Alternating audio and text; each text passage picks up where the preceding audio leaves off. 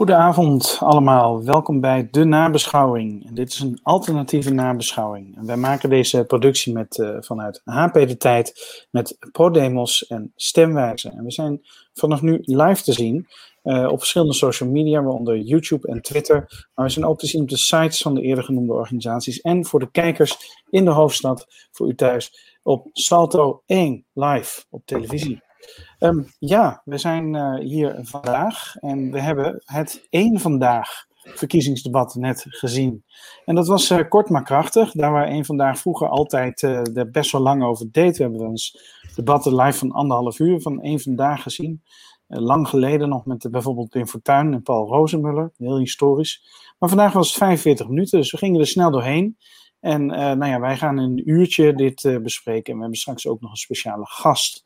Um, maar eerst wil ik even naar uh, het panel, het vaste panel. Intussen voor de vaste kijkers wel bekend. En we gaan even klokje rond. het eerste panellid wat in beeld is, is ja, voor mij is dat geloof ik rechts en voor de kijker links. Zeg ik dat al goed? Ja, volgens mij wel. Is Huub Bellemakers. En Huub, um, ja, Huub, jij bevindt je in het altijd mooie Nijmegen. Jij bent campagnestratege en jij werkte onder andere voor GroenLinks, de FNV en de Rutgers Stichting. En de vraag die we tot nu toe altijd hebben gesteld, die we nu ook weer gaan stellen, is: hoe is het in Havana aan de Waal vanavond? Nou, ik heb uh, vandaag al mensen zien stemmen. Dat vond ik wel uh, bijzonder. Oké, okay, uh, Nijmegenaar gingen stemmen. Ja, ja ik, uh, ik, ik moest uh, bij het gemeentehuis zijn en daar, waren, er stonden mensen netjes in de rij op uh, grote afstand. Dus dat, ja, dat is sowieso wel apart natuurlijk deze verkiezingen. En dat was wel goed om in de sfeer te komen. Zelf al gestemd, Huub? Nee, ik wacht gewoon tot woensdag traditioneel. Oké, okay, nou dan, dan hebben we nog even. Um, de volgende gast is Kim van Keken. Uh, Kim, uh, welkom. Kim is onderzoeksjournaliste voor onder andere Vrij Nederland, De Groene Amsterdammer en verschillende andere media. En uh, Kim zit thuis. moeder van één, was gisteren was de kleine in beeld. vandaag ben jij, moet jij het alleen doen. Gaat dat lukken, Kim? Nou, ik ben. ik hink op vele gedachten vanavond. Oh. Ja. Oké. Okay. Mag, ik, mag ik één gedachte alvast? Dan? Nou, nou, wat me, het, meest teleurstellend vond ik het randstedelijke debatje uh, tussen GroenLinks en D66. Hmm. Dat ik wel dacht, wat moet je daarmee als je in uh, Limburg woont, bijvoorbeeld? Ja, dat, is veel over de partijen. Even dingen die ik had opgeschreven. Um, nou goed, daar gaan we het zo over hebben, Kim. Ja. Uh, welkom. Ja, en de, onze laatste vaste panelist is uh, Ton F. van Dijk, uh, sterverslaggever van HP De Tijd, wel bekend. Maar ook een, uh, een echte televisieman. ik heb straks te vragen over hoe, hoe, je de tv-productie vond. Maar de ultieme sportvraag voor Ton F. Hoe voel je je? Wat gaat, wat gaat er door je heen? Um, wat gaat er door je heen? Ik, ik voel me vooral toch een beetje teleurgesteld over dit, dit debat. Um, het is meer van hetzelfde van wat we de afgelopen periode al gezien hebben. En uh, we zijn inmiddels, de verkiezingen zijn begonnen. Dus uh, ja, je hoopt toch nog steeds dat er iets gebeurt. Waardoor uh, mensen misschien op andere ideeën komen. En dat zal in de marge misschien best wel gebeurd zijn. Maar echt grote veranderingen niet. En verder vind ik de lijsttrekkers, ja, ze worden zo langzamerhand bijna een karikatuur van zichzelf. Ah, in ieder geval bijvoorbeeld zo'n Wilders die op het eind weer met Rutte in discussie gaat. En wat ik ook een groot probleem vind, is dat, dat de politie hun eigen stellingen mogen aandragen. Waardoor ze eigenlijk hun stoppaardjes bereiden. Maar het ze eigenlijk niet moeilijk wordt gemaakt. En dat, uh, dat, dat wordt zo langzamerhand gewoon uh, heel voorspelbaar. En daardoor uh, verliest het ook aan attentiewaarde, vind ik. Ja, ja het, ging, het ging allemaal behoorlijk snel ook. Maar los daarvan inderdaad heb je wel een punt. Het was een herhaling van zetten, leek het wel. En even voor de kijkers thuis. Wij hebben nu bij elkaar, ik geloof, vier nabeschouwingen gedaan. En ja, er waren behoorlijk wat doublures. En uh, het enige die daarvan afweek was gisteren, dat was het jeugdjournaaldebat met de kinderen. Uh, maar ik wil gewoon even vragen aan de rest. Uh, voelt de rest dat ook zo, zoals Ton F. en ik? ja, voelen jullie dat ook zo, dat het toch een beetje een déjà vu is van de afgelopen tijd? Nou, ja, Huub, Huub eerst. Ja, met name Rutte Wilders. ook al omdat dat, hè, dat was laatst ook al, en dat was vier jaar geleden ook al. Ik bedoel, de rest zijn nog andere mensen, maar dit is echt ja, ik kan, ik bedoel, morgen staan ze weer tegen elkaar en ik kan er ook gaan staan en jij ook. Ehm, dus dat is een beetje jammer. Ik, vind op zich, ik vond op zich de debatjes met Van Ploemen tegen Hoekstra en Kaag tegen Klaar vond ik best aardig. Ja, was, niet, was je niet ontevreden over? Nee, ja, denk zeker. Hoekstra tegen Ploemen was al goed denk dat uh, Klaver en Kaag uh, allebei niet heel erg tevreden zullen zijn. Maar, uh... ja. Kim? Ik vond Hoekstra en Ploemen ook wel interessant. Alleen ik vraag me wel af wat je eraan hebt als zwevende kiezer. Omdat het heel snel gaat over van, nou maar u doet 3 miljard dit en u doet 3 miljard zo. En doorberekeningen CPB. En het wordt weinig concreet, ook als het gaat over flexwerkers of hè, er, wordt gezegd, wij gaan voor vaste banen, maar hoe dat er dan uitziet of hoe, ehm, dat vond ik wel. Uh, en dan proberen ze het, dat vind ik ook wel grappig. Politie proberen het dan concreet te maken door persoonlijk te worden. En dan begint Hoekstra van, uh, mijn bakker op, op de hoek snapt ook niks van uw plannen, weet je wel. Dat ik echt denk, mijn bakker ja. die is in hand. Ja, maar het, het, ja, plannen. En zeker dat, gaat al, dat gaat al, al meer maar wat dat, in dat detail. Echt, weet je wel, terwijl ik denk, ja. maak het echt concreet. Maar ja, vanuit, maar, vanuit jezelf. Maar Ploemen ja. probeerde dat. Die zegt op een gegeven moment, ja, uh, laat ik mezelf nemen. Ik ben 58. Wat als ik werkloos word? Dan denk ik, ja, dat klopt. Maar van de andere kant, nou, Ploemen, je, hebt natuurlijk, je bent niet degene die het moeilijkste heeft, zeg maar. Nee, nee, nee. Uh, maar vinden jullie het goed, jongens, als we daar straks wat meer in detail over gaan praten? Ja. Ik heb nog een uh, belangrijke vraag voor Ton F, als ik die mag stellen. Kan dat? Ja. Ja. Uh, Tom, Ton ik, uh, ik, ik, zou graag van jou willen weten, jij bent tv-maker, je hebt heel lang bij de NPO gewerkt en je bent uh, ook actief geweest bij AT5 in Amsterdam. En uh, ik vond het zelf een heel mooi weergegeven productie. En volgens mij is het ook heel duur om dit te maken. Klopt dat? Hoe, hoe kijk jij er als maker tegenaan, wat we net hebben gezien? Nou ja, het was een live registratie in een theater zonder publiek. Dus eigenlijk had de locatie niet heel veel toegevoegde waarde. Uh, want ja, normaal gesproken zitten er heel veel mensen en dan ga je daarom daar zitten. Dat was nu niet zo.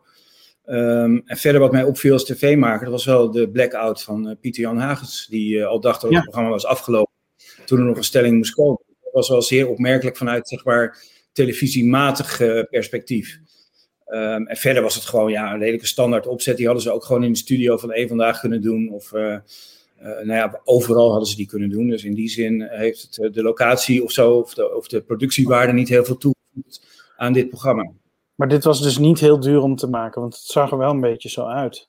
Al die lampen, en die uh, 3D. Ja, zorgen dat er uh, op uh, locatie uh, een live verbinding wordt gemaakt en live misschien een regiewagen aanwezig is. Dat kost natuurlijk geld, camera's opstellen. Dus je kan het beter in de studio doen waar die camera's al staan als je toch zo'n soort opzet hebt. Maar ja, ze hebben hiervoor gekozen omdat ze het waarschijnlijk altijd zo doen. En um, ja, inderdaad, dat met Gijs Rademakers was best aardig in beeld gebracht. Graphics, maar ja, vond ik niet doorslaggevend voor de, hoe ik het uh, programma heb beleefd. Dus ik vond ik vooral vond, de, de Black ja. uh, Hagens, als televisiemaker vond ik dat opvallend. Ja, dat is toch wel, toch wel slecht eigenlijk. Mag ja, ik dat kan gebeuren. Kan, kan gebeuren. gebeuren kan gebeuren. Ik dacht Pieter Jan Hagens wordt een dagje ouder, dacht ik, toen ik dat zag. Gewoon sympathiek hoor. Ik bedoel, ik weet niet, ik, ik, weet niet hoe jij dat ziet. Maar... Uh, dus je kan, ja, kennelijk had hij een blackout. Uh, was hij even het spoor kwijt, kwijt of zo.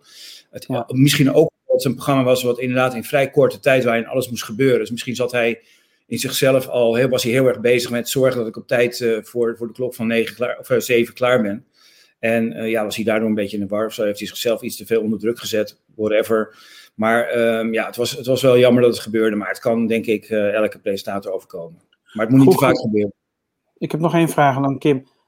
Ik vond, ik vond hem eigenlijk ik vond hem oh. wel heel goed. Buiten die blackout oh, vind ik het wel een hele prettige, prettige debatleider. Altijd eigenlijk wel. Um, maar ik denk ook wel, die, die mannen waren zo aan jij bakken. Daar raak je ook een beetje van in de war, denk ik. Het was echt een soort, het was echt niet zo... Hm? Het was echt een kleuter. Ja, maar ze, hij had uh, helemaal geen interventies nodig. Want ze waren met elkaar, ze hadden ja. van tevoren afgesproken mochten niet interpreteren. Daar hielden ze zich redelijk aan. En het debat ging redelijk heen en weer zonder dat hij hoefde te in interveneren. Eigenlijk deed hij dat op het laatst. Uh, een heel nadrukkelijk richting Rutte. Toen hij zei van, uh, ja, toch, nog even voor alle duidelijkheid. U heeft de PVV toch uitgesloten.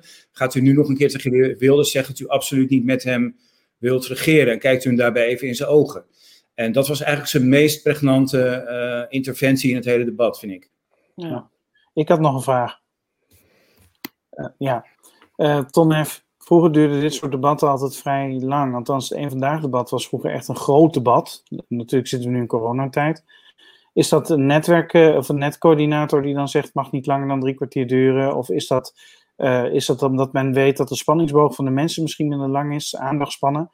Uh, hoe kijk jij daar tegenaan? Wat, wat, wat kan daar de reden voor zijn dat we dit debatje in drie kwartier moeten afwerken? Daar waar misschien wel veel meer in had gezeten.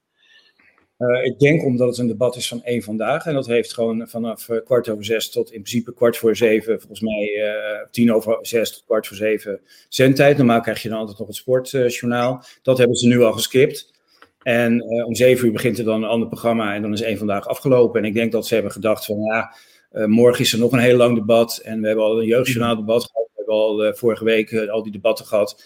Dus ja, laat ze het maar lekker in hun eigen tijd doen als ze het graag willen. Zoiets. Ja, het dat zou kunnen, ik weet het niet. Dat zou het kunnen zijn. Kim? In mijn herinnering was het ook vroeger een studentendebat. Klopt.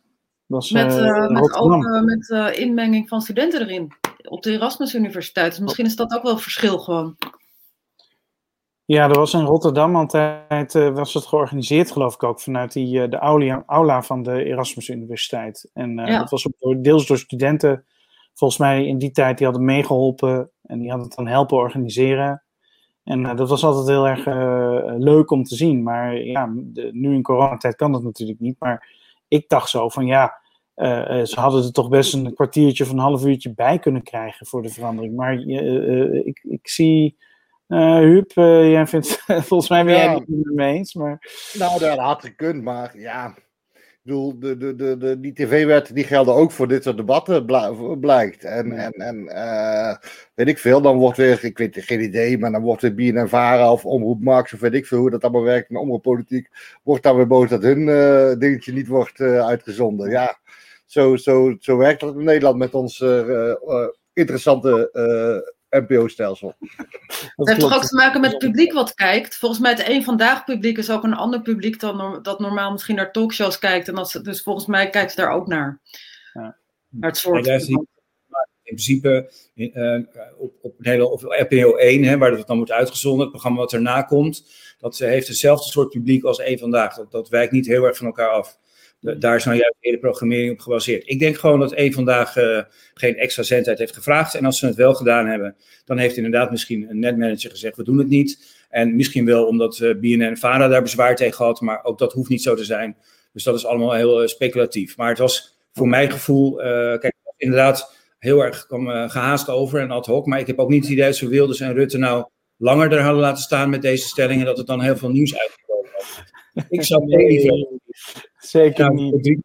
Deze mensen, zet ze gewoon eens in één ruimte zonder iemand erbij en zonder een stelling. En laat ze dan zelf eens met elkaar praten. En laten we dan gewoon eens kijken wat er dan gebeurt. Want dan krijg je tenminste echte gesprekken. En nu zie je gewoon uit, uit hun hoofd geleerde uh, dingen die ze zeggen op basis van een stelling. Want je merkt ook, ze gaan totaal niet op elkaar in. Uh, ze, ze komen gewoon onmiddellijk met hun eigen voorbedachte uh, dus dus zo'n Hoekstra die weet al, die is geprept van, luister, zij begint over de WW, zij begint over de huisartsenpost. Nou, en dan weet hij al wat hij moet zeggen. Dat heeft hij vandaag met zijn team waarschijnlijk vijf keer geoefend. En dan komt hij gewoon met een verhaal dat helemaal ergens anders over gaat. Maar als kijker ja, heb je dan niet zo heel veel aan. Want uh, ze zeggen alleen maar hoe goed ze zelf zijn. Maar ze gaan niet in op wat er nou echt naar voren wordt gebracht door, door de ander. Dus dat vind ik wel een handicap van dit soort uh, debatjes. Oké, nou, uh, voordat we daarover verder gaan praten, sowieso bedankt voor deze toelichting. Uh, gaan we naar onze speciale gast, onze deskundige van de avond. En uh, kom er maar in. Ja, daar is ze. Loes Aaldering. Loes Aaldering, je bent docent vergelijkende politiek aan de politicologie-faculteit van de VU in Amsterdam, van de Vrije Universiteit. En je doet onderzoek naar politiek leiderschap en mediaberichtgeving. En ook nog naar andere zaken doe je onderzoek, maar daar gaan we het eigenlijk vanavond uh, wel over hebben. En we kijken ook naar uh, gender, politiek en media. En nu is het natuurlijk in de afgelopen weken al heel veel over vrouwelijk leiderschap gegaan in de media. En dat komt omdat er voor het eerst in tien jaar meerdere vrouwelijke lijsttrekkers zijn. En wij hebben afgesproken dat we niet de stereotype kaarten gaan trekken uh, en we gaan ook niet uh, met jou uh, ja, het, het, het, het, gesprek in die zin herhalen, maar toch proberen we daar ja, met jou op een andere manier naar te kijken. En de eerste vraag die ik eigenlijk voor je heb, Loes, sowieso, um, hebben, ja, wie van de zes die we hebben gezien, is volgens jou op leiderschap, waar je onder andere in gespecialiseerd bent, de uitblinker geweest vanavond? Wat was, waar, waar, bij wie zat hem dat? Ja, dat, dat, uh, goedenavond allemaal. Hi, leuk dat ik hier mag zijn. Um, ik vind het een beetje een moeilijke vraag, want dit, dit is eigenlijk een soort van vraag van wie, wie, hè, wie is de winnaar van een debat achter. Dat heb ik niet gevraagd. Oh, oké. Oké, maar wie het het best deed op leiderschap. Ja, ik heb, um, uh, ik heb zeker meegekeken en, en, en, en, en gekeken naar hè, welke leiderschapskenmerken die kiezers nou belangrijk vinden, worden hier aangestipt. En um, um, nou ja, daar, daar, daar kunnen we het zeker over, over hebben. Ik dacht dat we dat misschien zouden doen meer als we naar de specifieke debatjes zouden kijken. Doen we ook. Ik, ja, ik vind, ik vind het moeilijk om te zeggen wie hier nu het meest kijkt. Rutte voert zijn campagne om leiderschap. Hè? Ik bedoel, hij hij, probeert zichzelf uh, neer te zetten als, ja, hij is de leider van ons land, maar probeert dat ook heel erg te benadrukken. En um, um, dat is eigenlijk zijn grootste campagnethema. Hè? Ik, ik, ik ben de leider, ik doe dit goed en laat mij jullie door de crisis heen, uh, heen helpen. En Kaag zie je ook dat, dat hè, D66 voert ook campagne op leiderschap en die wil een ander soort leiderschap, nieuw leiderschap, moreel leiderschap. Dus het gaat best wel veel over leiderschap, deze campagne, moet ik zeggen in deze debatjes zelf vond ik dat nog wel um, uh, meevallen. Hier en daar werden wel wat steken gemaakt, werden wel wat um, uh, links gemaakt naar dus leiderschapskenmerken die kiezers belangrijk vinden. Um, uh, maar probeerden ze ja, toch nog wel redelijk wat standpunten in ieder geval naar voren te brengen. In ieder geval hè, het over hun eigen standpunten te laten gaan, waar, zij, waar deze partijen bekend om staan. Ja, maar uh, goed, uh, er, ik zei al, hè, er is heel veel geschreven in de media, onder andere over vrouwelijk leiderschap. jij volgt die media ook vanuit je deskundigheid als wetenschapper. Hoe kijk je tegen de berichtgeving aan? hoe kunnen we dat ja, analyseren? Ja, dat is echt dat is ongelooflijk interessant. Ik vind het sowieso heel, heel boeiend om te zien dat, dat, dat seksisme en dat, en dat hè, vrouwelijk leiderschap zo'n zo'n zo'n thema is, deze, deze verkiezingen. En, um, uh, maar waar het in de, in de campagne heel erg over is gegaan, is eigenlijk dat um, het online seksisme. Hè? Dus waar vrouwelijke leiders heel veel mee te maken krijgen. Onder andere dat fantastische artikel in de Groene Amsterdammer. Wat laat zien uh, um, uh, hoe vrouwen daarin benadeeld worden. En waar mijn onderzoek, en, en wat ik grotendeels samen uitvoer met Daphne van der Pas van de UvA, van, van de Universiteit van Amsterdam. Um, uh, gaat echt over mediaberichtgeving zelf. Dus uh, in, als, als je alleen naar de media kijkt, niet naar de kiezers en wat ze online doen, maar zie je dan um, uh, verschillen tussen de manier waarop mannelijke en vrouwelijke leiders behandeld worden. En die zijn, ja, die zijn er zeker. Een van de, een van de dingen die wij vinden um, gaat bijvoorbeeld over media-aandacht. En wat we zien is dat in, in landen met proportionele kiesstelsels, zoals Nederland, vrouwen, vrouwelijke politici gewoon minder media-aandacht krijgen.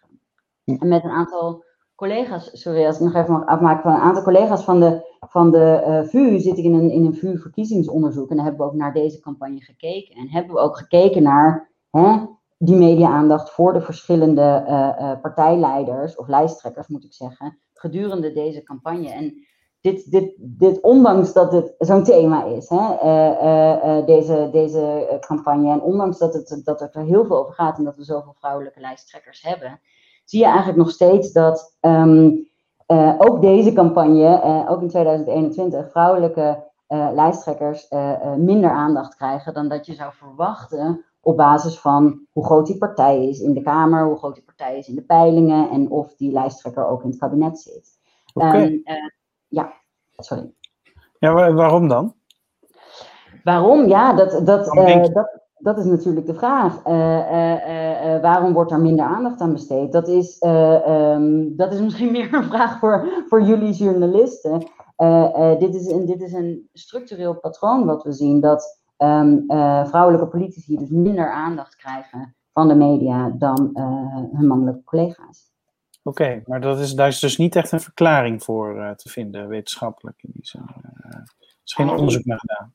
Ja, een van de verklaringen die, wordt, die, wordt, uh, uh, die vaak wordt aangedragen is natuurlijk dat we, dat we hè, politiek leiderschap aan zich heel erg verbinden met het met een, een soort masculine stereotype. Hè? Dus met mannelijkheid. En dat dat, dat dat op een of andere manier daar meer gewicht en meer aandacht aan gegeven wordt. Maar ehm, dit is meer een empirische constatering van, van het, het, benadelen van vrouwen, vrouwelijke politici in de media.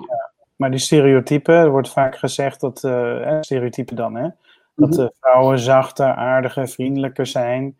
En uh, wordt dat meer weer, hoe, hoe, hoe, vond jij dat dat tot nu toe wordt weergegeven in de Nederlandse media de afgelopen week? En heeft het ook impact, die stereotypen?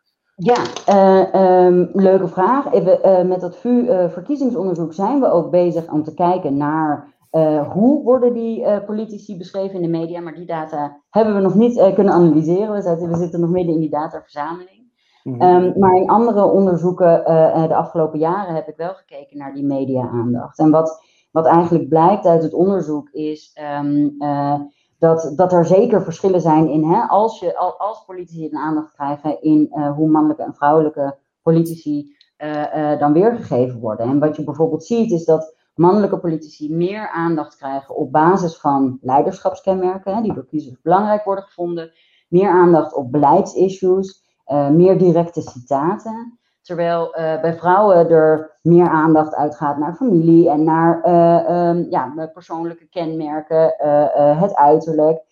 En um, veel vaker wordt benadrukt dat, ze, dat, ze, dat het geslacht wordt benadrukt. En, um, en inderdaad wordt er een link gelegd veel meer met de traits of de, de, de, de eigenschappen, de kenmerken die horen bij die verschillende genderstereotypen. En dat voor vrouwen kan dat negatief uitpakken, omdat die, hè, die kenmerken die we over het algemeen verbinden met feminiteit, zoals vriendelijkheid en warm, en, maar ook emotioneel en dat soort dingen, niet per se um, degene zijn die, die we associëren met politiek leiderschap. Nee, maar we hadden natuurlijk bijvoorbeeld uh, voor deze verkiezing die lijnschapsstrijd bij het CDA, hè, de lijsttrekkersstrijd. En dat was uh, Mona Keizer, uh, staatssecretaris nog steeds, die was daar ook. En ja, die, die, die, die stond daar wel, die ging daar wel heel erg prat op een gezinsvrouw te zijn en een moeder te zijn. En ja, ik weet niet of dat dan, kan dat dan ook een trademark zijn? Of is dat eigenlijk, is dat geen trademark? Is dat, geen, is dat niet van deze tijd? Nou, aantal dingen zijn hier interessant. Hè. Dit gaat over, over hoe um, uh, partijen eigenlijk, of, of in dit geval politici, zichzelf neerzetten. Hè, en zichzelf proberen te, te, uh, um, te presenteren. En waar wij voornamelijk onderzoek naar hebben gedaan is. hoe, wat, hè, hoe zet de media iemand neer? Dus welke frames worden overgenomen? Nou zie je bij het CDA sowieso, dat is natuurlijk een partij die de familie als hoeksteen heeft. En je ziet bijvoorbeeld ook dat um, um, uh, Hoekstra zichzelf heel erg neerzet als een, als een familieman. Nou ja, dat is wel een strategie die je niet zo heel erg snel uh, of vaak ziet bij vrouwelijke politici. Maar je ziet, uh, het is wel over familie gegaan, hè, deze campagne. Bij Kaag zag je het. En, je, en, en ook die vragen die Kaag en uh, Ploemen tegen elkaar stelden. Hè, het ging voor een deel ook over kinderen en zo. Kim wil heel graag.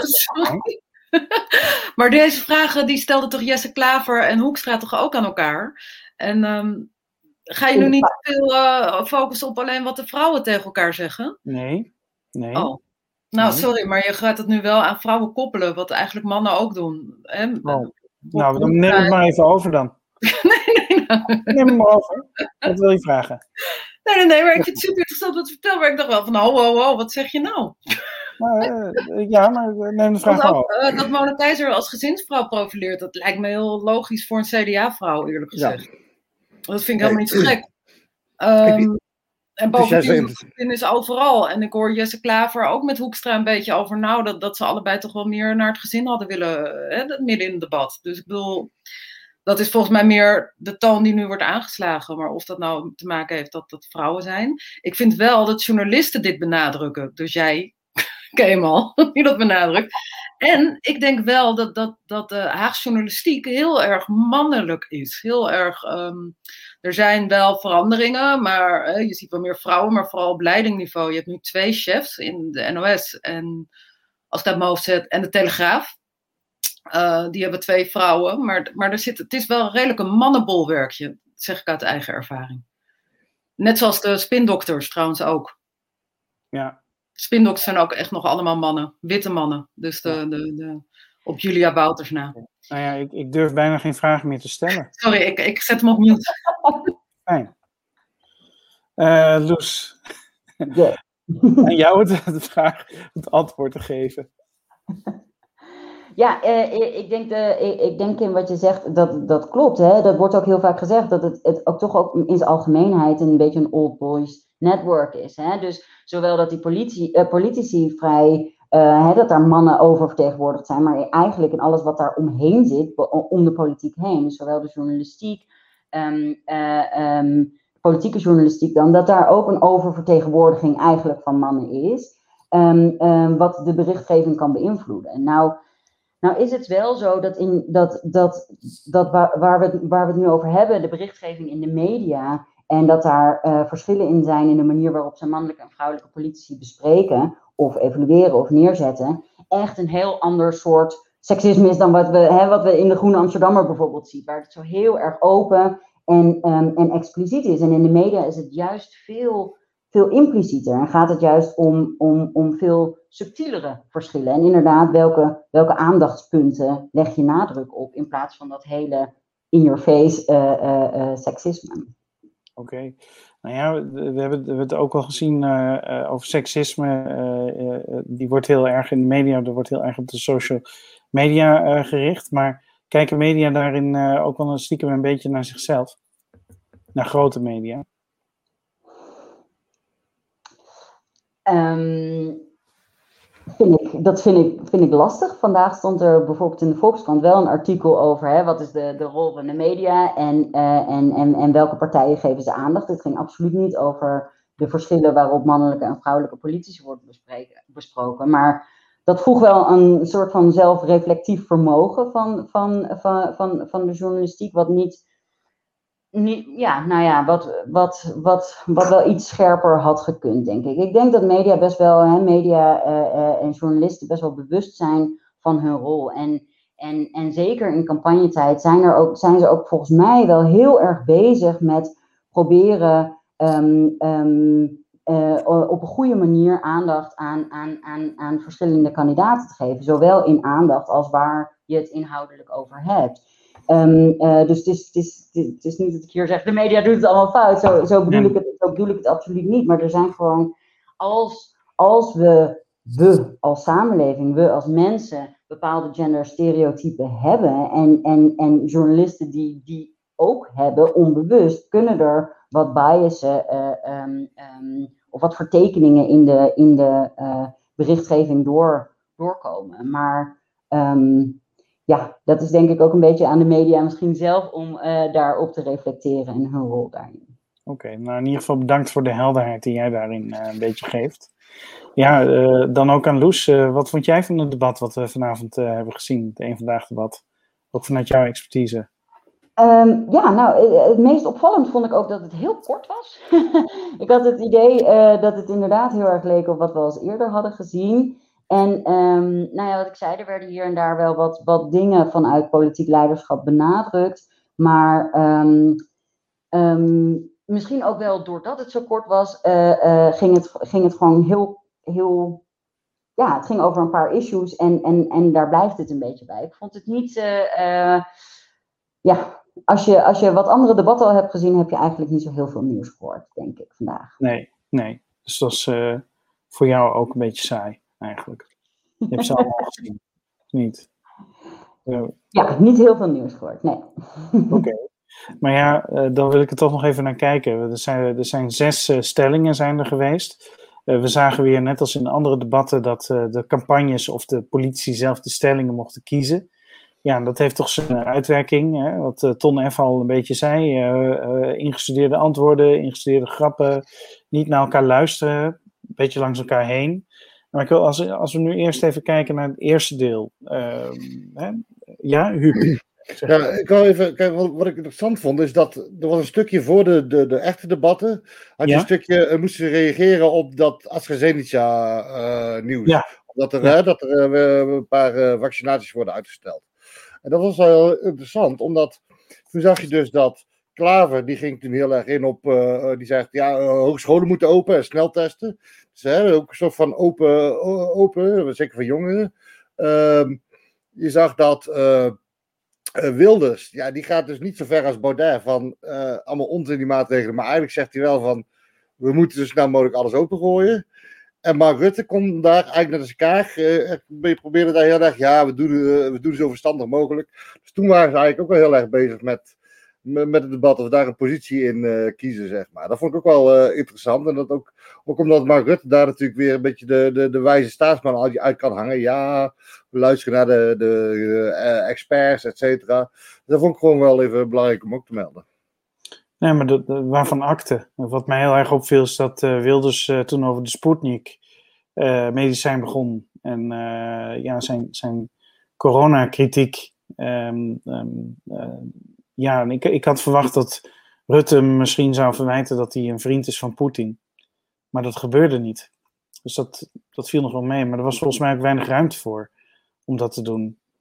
Um, ja, ja, maar waarom zou hij dat doen? Dat is totaal geen issue nou. En dat is, dat is, dat is echt een frame van, van, van, van vijf jaar geleden. Ja, maar het gebeurde ondanks wel. En uh, het, het, het, het, gebeurt nog steeds in debatten in Nederland. Dat uh, rechtsnationalistische politici als vrienden van Poetin worden weggezet.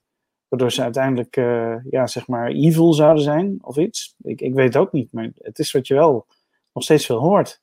Het, viel me gewoon op, het werd niet gezegd. Dus ehm, ja. Um, um, we vragen aan Ton F. Uh, het eerste debat, daar toch nog even naar te kijken. Tussen Ploemen en Hoekstra. Je hebt er net al wat over gezegd. Je zei waarschijnlijk heeft Hoekstra dat helemaal geoefend. Hij stond op scherpen, was geprept. het ging een beetje langs elkaar heen. Maar toch hoorde ik iemand anders zeggen dat dat debat toch wel aardig was. Nou ja, Lianne Ploemen probeerde het aardig. Ze had ook zich voorgenomen om iedere interventie te eindigen met het woordje asociaal dat deze ook heel consequent. Dus ze zei iedere keer asociaal. Dus dat was het woord wat moet, moest blijven hangen. En dat is ook blijven hangen bij mij. Dus in die zin denk ik dat dat heel succesvol wat ik ook een opmerkelijk moment vond, was toen zij zei van, uh, ja, u uh, wil dus al die maatregelen nemen die asociaal zijn. En toen begon hij, nou mevrouw Ploemen, maar u heeft anders dat en dat gedaan in het vorige kabinet. En toen zei zij van ja, maar het zijn nu niet meer de verkiezingen van 2017, maar van 2021. Maar ze had ook kunnen zeggen, ja, en uh, u bent degene die nu al heeft gezegd dat u wilt regeren met dezelfde persoon waar wij toen mee geregeerd hebben en al die maatregelen hebben doorgevoerd. dus, dus in die zin, wat, wat net zegt, van ja, alles, of uh, Rutte krijgt een beetje de kans om de staatsman uit te hangen. Ja, dat, die kans krijgt hij ook. Het is heel raar dat, dat uh, hij heeft tien jaar geregeerd. En wat Ploemen wordt kwalijk genomen, daar is Rutte voor verantwoordelijk. Maar het, het, het straalt niet op hem af, maar wel op Ploemen. En zo geldt het echt voor iedereen. Dus, dus er gebeuren allerlei rare dingen in Nederland. En iedereen wordt daarop afgerekend, behalve Rutte, die ook een, een fenomenale strategie heeft gekozen. Want vanmorgen kwam hij ook met een, uh, met een stuk, een publicatie op LinkedIn volgens mij, of in ieder geval waar hij het gepubliceerd heeft. En dat was eigenlijk van ja, ik ben een leider en als leider moet je ook nadenken over de dingen die je verkeerd gedaan hebt en de fouten die je hebt gemaakt. En dat heeft hij eigenlijk de vorige verkiezingscampagne ook al gedaan. Toen begon hij ook met sorry zeggen voor die beloftes die hij niet was nagekomen. Uh, ik heb dat goed dat dat gewoon uh, voorbereid was met het campagneteam. En nu heeft hij dat eigenlijk in het groot weer gedaan, want er zijn nu nog veel meer dingen fout gegaan. En, uh, maar hij zegt ja, ik heb geleerd van mijn fouten. En daardoor kun je hem eigenlijk nergens op aanvallen. Want iemand die dat zegt, die zegt ja, maar ik heb dat net gezegd. Ik heb dat niet goed gedaan, maar ik heb er wel van geleerd. En overal zijn we er beter uitgekomen. Dus, uh, maar goed, dat viel mij op aan het begin van het debatje tussen Ploemen en Hoekstra. Dus het woordje asociaal en het feit dat hij met Rutte wil regeren, terwijl hij haar verweet het beleid van Rutte. Ja, nou, we werken ook samen met de stemwijzer. En uh, iemand van stemwijzer heeft precies uitgezocht in hoeverre Partij van de Arbeid en CDA nou echt verschillen Stemwijzer heeft uh, eh, 88 verschillende uh, thema's en stellingen. En daarvan hebben ze uiteindelijk een, een deel daarvan, hebben ze, 30 daarvan hebben ze in de stemwijzer verwerkt. En de collega van Stemwijzer zegt de Partij van de Arbeid en het CDA verschillen op 7 van de 14 stellingen over sociale zaken en werkgelegenheid, waar dit debat dus over ging. En ze hebben een interessant thema gekozen wat dat betreft. en landbouw en zorg, daar waren qua aantallen de verschillen veel interessanter geweest. En dan vraag ik toch weer even, hè, met die kennis, hè, dat het bijvoorbeeld op het gebied van landbouw en zorg meer verschillen zijn tussen die twee. Um, uh, uh, waarom kiest men dan toch voor die economie en werkgelegenheid? Is dat, heeft dat toch, Ruud, heeft dat toch te maken met die campagneteams? ja, nou dat heeft heel simpel. De zorg is van de SP. uh, even, klinkt heel stom, hè? De, de, de SP is issue owner, zeg maar, van, van zorg. Dus PvdA die vindt er allerlei uh, goede of minder goede dingen over. Dat moeten ze ook vooral doen, maar die, ja, daar, daar winnen ze niet heel veel stemmen mee. Op sociaal-economische verhaal over werk, et cetera, daar hebben ze, hebben, hebben ze wel de kans om stemmen te winnen. Hetzelfde op landbouwbeleid. Ja, dan daar, daar is precies hetzelfde. Maar dan, dat zit bij de Partij voor de Dieren, bij GroenLinks, een beetje bij D66, hè, mhm. vanuit, vanuit links gezien. Dus daar is ook weinig uh, uh, mee te winnen. Kijk, voor Hoekstra was het nuttig geweest om uh, over landbouw te praten. Maar dat ging de vorige keer niet zo goed. Dus misschien was hij een beetje bang geworden. Maar nee, maar dat is, dat is het woord waarom Ploemen hiervoor kiest. Ja, um, maar als we dat zo zien, ik bedoel, heeft Ploemen dan ook indruk gemaakt? Want het, de, de Partij van de Arbeid doet het toch nog niet denderend in de peilingen. Ze hebben natuurlijk ook een, achterstand. Ploemen is twee maanden geleden pas begonnen. In die zin, er is veel gebeurd. Maar dit was toch wel een moment voor haar uh, zo hè, op de valreep om nog iets te laten zien. Ik ben wel benieuwd hoe jullie daar tegenaan kijken. Uh, hoe Ploem het heeft gedaan. Eerst even Huub, omdat ja, je het net ook al over had. Ja, ik vond het. Oké, okay, misschien. Ik was heel erg afgeleid door wat Ploemen met haar ogen deed. Wat deed ze dan? Dus, ze kneep haar ogen dicht en dan ging je heel veel knipperen. Oh. En misschien was het gewoon puur dat mij, mij het opviel. Um, maar daar was ik heel erg door afgeleid. En uh, uh, goed, maar wat ik wel heb meegegeven is dat ik vond dat ze. Dat, asociaal, dat kwam wel een beetje door, maar net niet sterk genoeg. Uh, ik vond het een beetje, een, beetje onzeker optreden of zo. En ik vond het ook, ja, en ik snap het niet zo goed, maar goed, dat, dat doen heel veel van die lijsttrekkers. Ja, dat ze toch weer gaan verzanden in, in CPW-berekeningen. Dat, ja ja, ik snap nooit zo goed waarom dat dan. En dan gaan ze tegenover elkaar uh, roepen van nee, uh, jouw CPB doorrekening, jouw CPB doorrekening. Ja, mij ben je dan kwijt. Uh, Loes, wat vond jij van het leiderschap van Ploemen? Kon zij leiderschap tonen? Nou, um, ja, ik, ik, ik vond het wel opvallend dat Gijs Rademaker haar sympathiek en betrokken noemde in dat interview. De jongen van één vandaag, hè? Die ja, de cijfers. vandaag, ja. De, de Um, dus dat is echt een, een heel positief frame op, uh, als je het hebt over welke, een aantal leiderschapskenmerken die kiezers belangrijk vinden.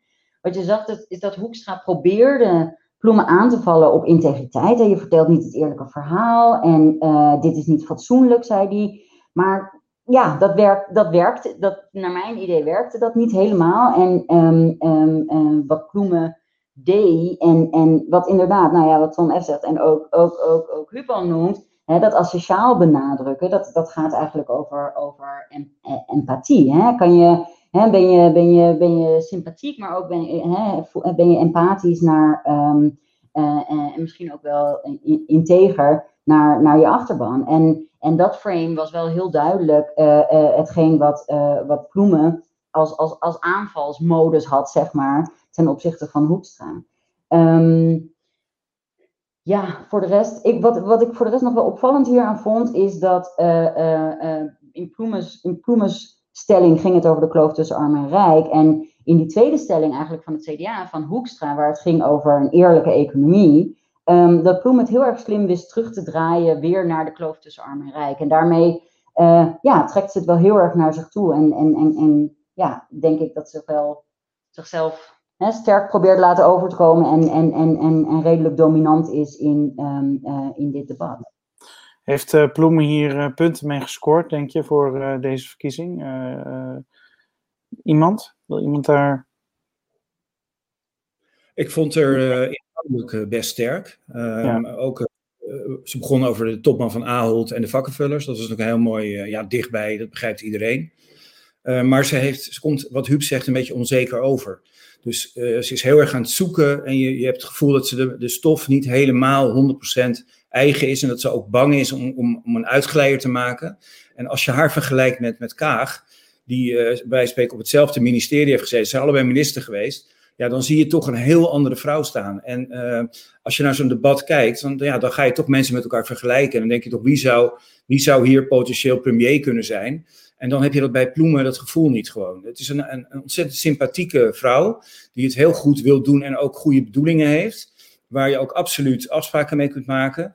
Maar je hebt niet het gevoel dat zij uh, zeg maar die anderen echt aan kan.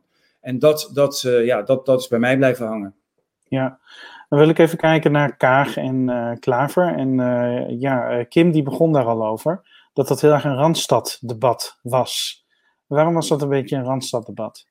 Nou, het was wel een beetje een ingewikkelde keuze natuurlijk, want ze zijn allebei klimaat-expert. Uh, daar, daar, daar, het was ook aan het begin zeiden ze GroenLinks is richt op klimaat, maar dat doet D60 natuurlijk ook.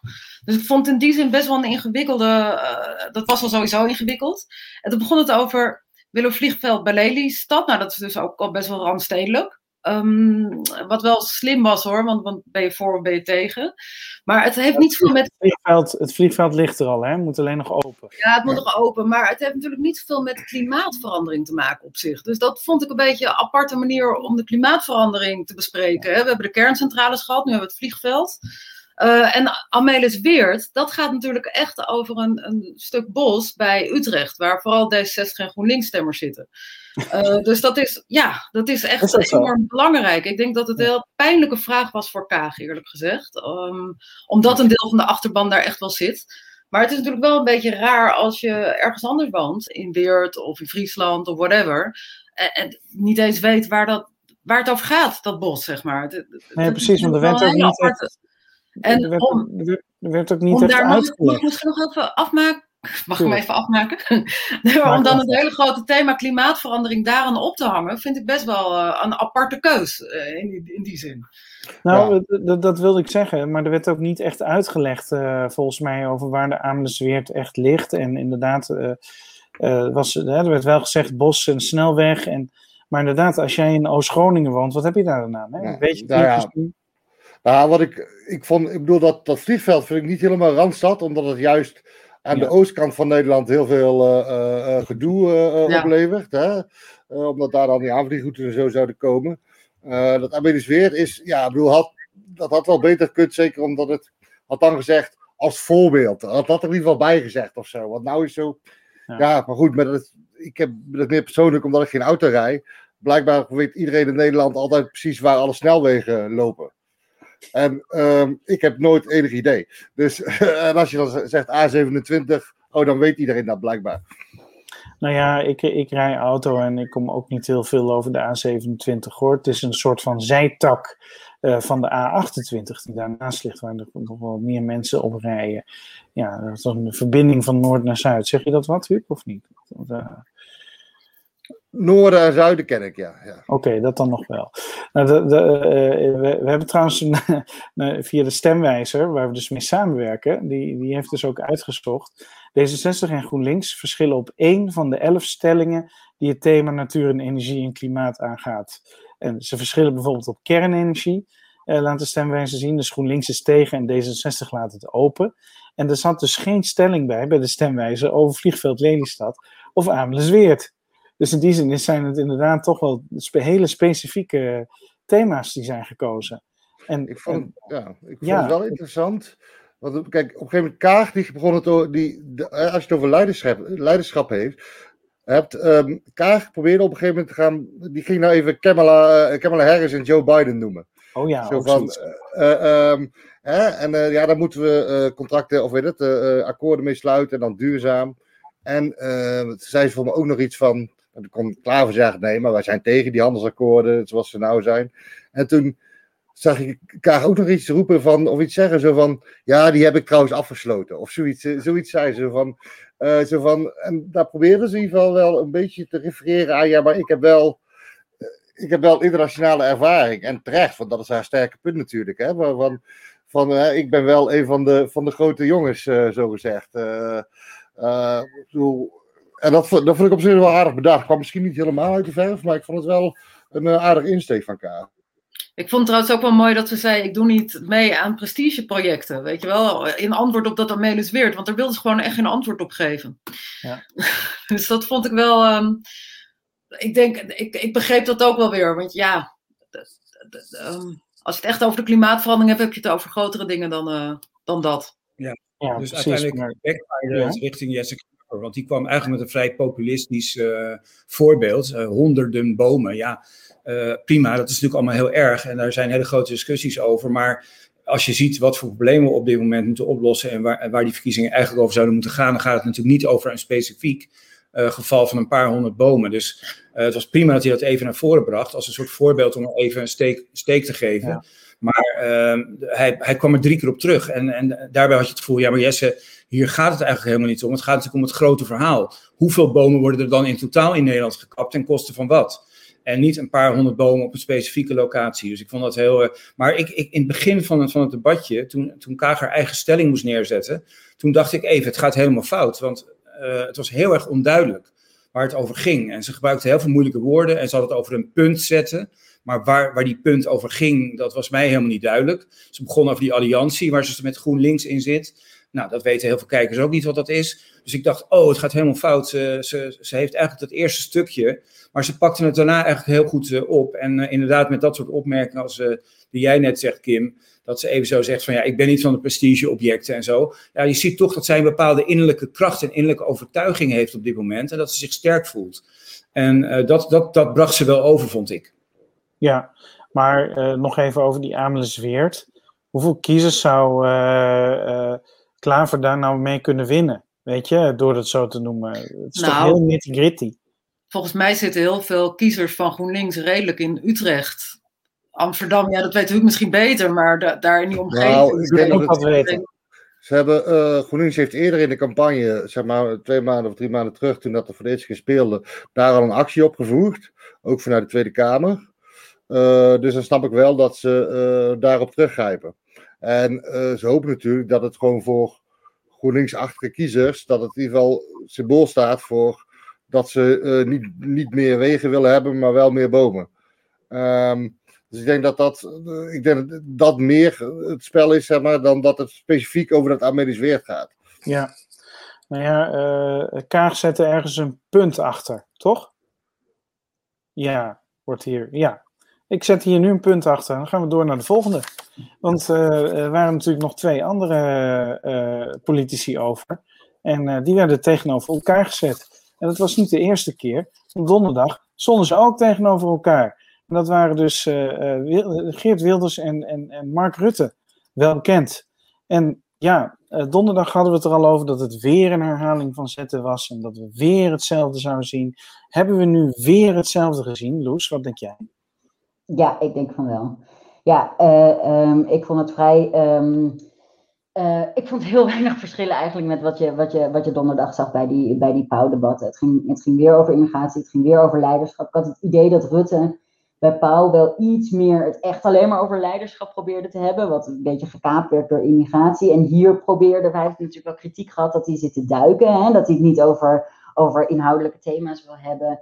Um, en hier probeerde hij dat iets meer. Maar ja, nou ja, ik denk, uh, ik denk als, je, als je donderdag naar het vrouwdebatten hebt gekeken, dat je niet, uh, niet, veel, uh, niet veel nieuws hebt gezien. Um, wat me ook opviel, was dat, dat dit, dit, echt het minst beschaafde van de drie debatjes was. Hè. Hier werd toch het meest in geschreeuwd, het meest door elkaar heen gepraat. Um, wijzen, een beetje, een beetje bozig doen. En Rutte probeert dan wel rustig te blijven, maar Wilders is, is, is vooral diegene die dat doet. Terwijl zeker Klaver en Kaag was, was, was echt heel beschaafd. Hè? Die liet elkaar altijd uitspreken. En, uh, en, en ja, bij Ploemen en Hoekstra was er af en toe wel een beetje, een, een, een beetje proberen, een poging te doen tot elkaar interroperen. Maar dat, uh, dat lukte niet helemaal. Maar dat vond ik hier uh, opvallend aan. Maar ook, ook dat is niet verrassend. en ja. is wat we van, van hun gewend zijn. Ton F., jij concludeerde gisteren dat Wilders vrij rustig was. En dat, ja, hij, dat hij tegen de kinderen sprak dat hij uh, ineens veel minder bozig, veel minder kwaad en uh, verbeten was. En dat, jij hebt hem ook nog het advies min of meer gegeven om, uh, om voortaan te, te, denken of te doen alsof hij tegen een groep kinderen zou spreken. Volgens mij heeft Wilders niet naar jou geluisterd, Tom. Nee, het was, het was zoals het vroeger werd genoemd, vol op het orgel. Maar hij was gewoon helemaal zichzelf. En Wilders is gewoon echt een karikatuur geworden.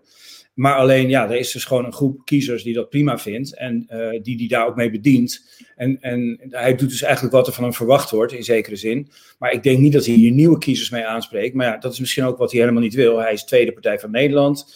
Uh, hij straalt helemaal niet uit dat hij wil regeren. Uh, dus hij vindt het allemaal wel prima zo. En ehm, vanuit zijn perspectief kan ik me daar iets bij voorstellen. Het werkt voor hem. Maar voor mij persoonlijk werkt het totaal niet. En zeker niet als ik gedwongen word in het kader van dit project om daar zoveel naar te kijken. Want ik vind het echt moeizaam op, op deze manier met elkaar discussiëren en politiek bedrijven. Oké, okay, ja, ja, sorry? Inhoudelijk, inhoudelijk vind ik Wilders niet slecht. Ik bedoel, hij heeft best wel goede punten. En het rare is ook, ik heb Wilders wel eens persoonlijk ontmoet. En dan is het gewoon een hele aardige, uh, humoristische man, waar je een prima gesprek mee kunt voeren.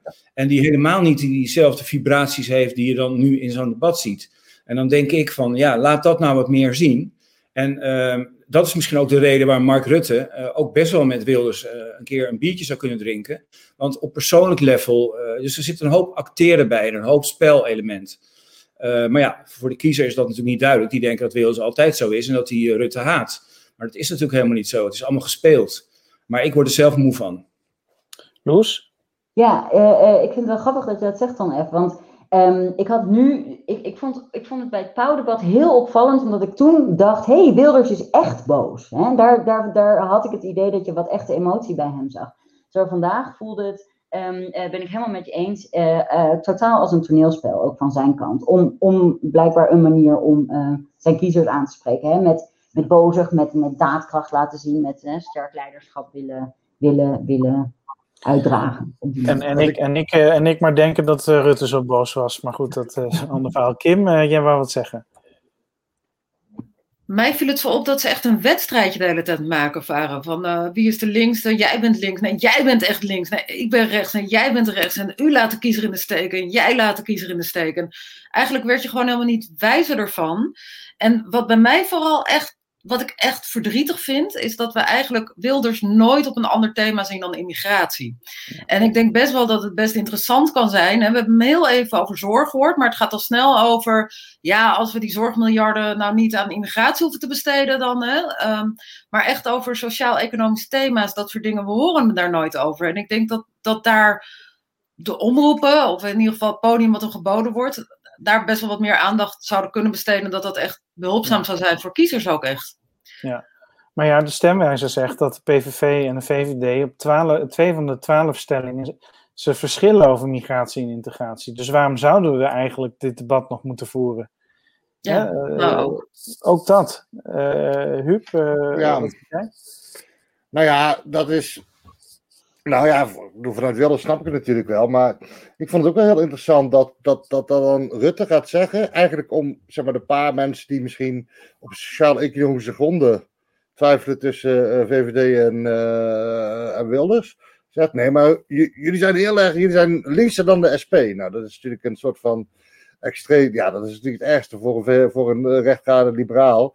Uh, dus ja, en dat, dat vond ik wel interessant, hè? als je zeg maar de, de, de sociaal-economische as hebt en de cultureel-progressieve as, of de progressieve-conservatieve as, dat ze allebei op dat links-rechts uh, daar juist heel andere dingen noemden. Dus de, maar Rutte was bezig met, jij bent economisch veel te links, en uh, uh, Geert Wilders zegt, ja, maar jij bent, jij bent veel te progressief eigenlijk.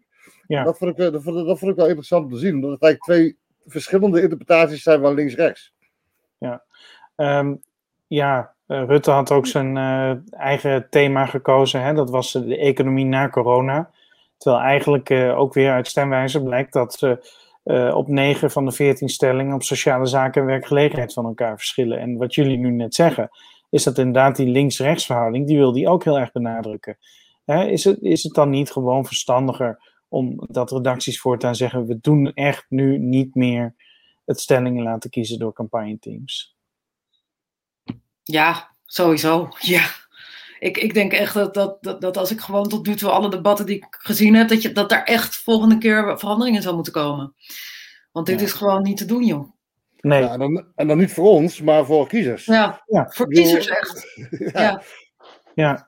Nou, want ook echt dat, dat, dat, dat spelletje verplassen net, zelfs als je uh, op, op het gebied van immigratie en integratie echt wat wil weten, denk ik dat er weinig echt inhoudelijks werd uitgewisseld. Er werd alleen maar gejijbakt.